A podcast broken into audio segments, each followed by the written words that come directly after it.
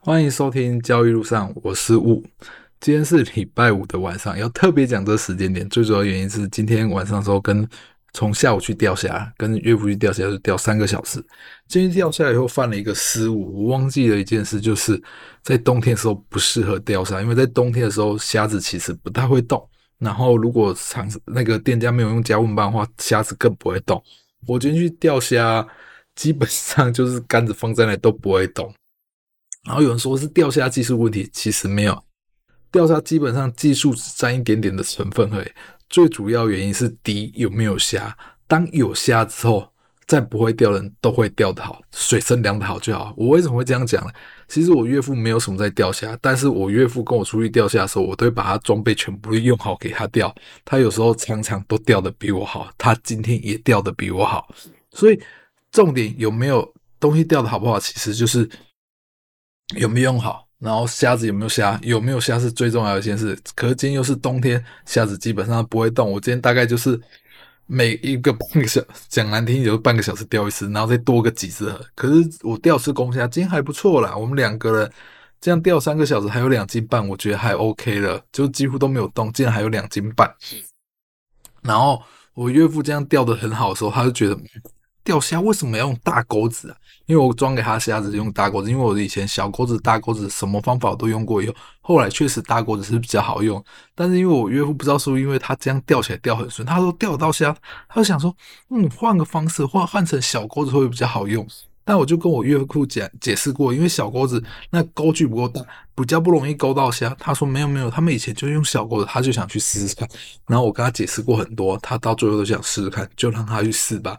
这就让我想到一件事情，就是很多人走了很多路以后跟你讲一些事情，但是你会觉得，嗯，我就是有自己想法，就想试试看。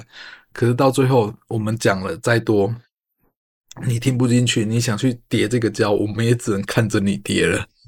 这就或者是有时候在交易上，我有时候也会觉得很无奈的。很多事情我跟人家讲了，说这件事情会碰到什么状况，尽量不要去做。可是有人会觉得，算了，我就是可以做做看啊，就去叠了这个胶。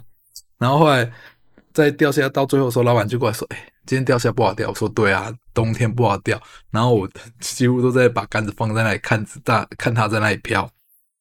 然后老板就说。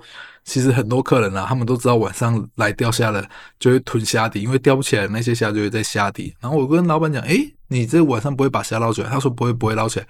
所以很多客人就是在隔天正中午热的时候，池子热了，水热了，虾子比较活动性的时候，去那时候清虾底。诶，我说，嗯，是个好方法。其实这就是很多东西你懂的时候，你就会知道，我原来是要是这样去利用它。好啦，这就题外话讲讲，我们来来聊聊聊教育上的事情。这礼拜其实这两几个礼拜，我其实都是看我的股票在发挥。其实今年我看股票这样涨，真的是一件很蛮变态事。我刚去来看一下，这礼拜股票三天是赚钱的，其实我就买的 hold 不当，然后上礼拜好像五天都是赚钱的，这真是一件。蛮有成就感的一件事，而且我对明年其实我非常的看好它，因为今年其实该去库存的也去的差不多了，而且今年营收不好，基期低了以后，明年你其实才我就会看到月增、年增啊，什么增都出现了，这时候就有题材，然后股价就容易往上冲，然后而且我们台湾又是以电子概念为主的国家，而且明天明年台积电营收一定会越来越好，因为 A I 大爆发，营收好。